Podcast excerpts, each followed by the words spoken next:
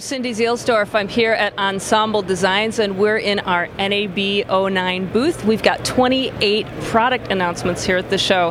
One of our new products is the Bright Eye 92, which is right here on the wall. This is a new down converter, and people like this because they can take their HD signals in and get SD SDI out, composite out, and HDMI out for monitoring. It gives you analog audio out as well.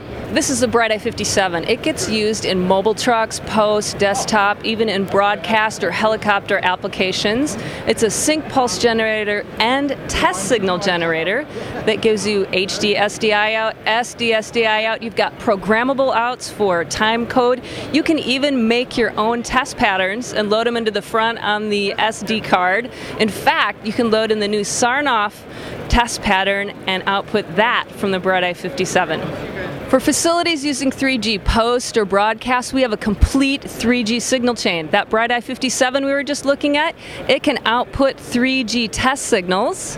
Additionally, there are electrical to optical converters in the Bright Eye line that will handle 3G. And for monitoring 3G, our Bright Eye 72 right here will take 3G in and give you analog component out and HDMI out. It can be tricky to monitor 3G signals, and that's a great way to do it.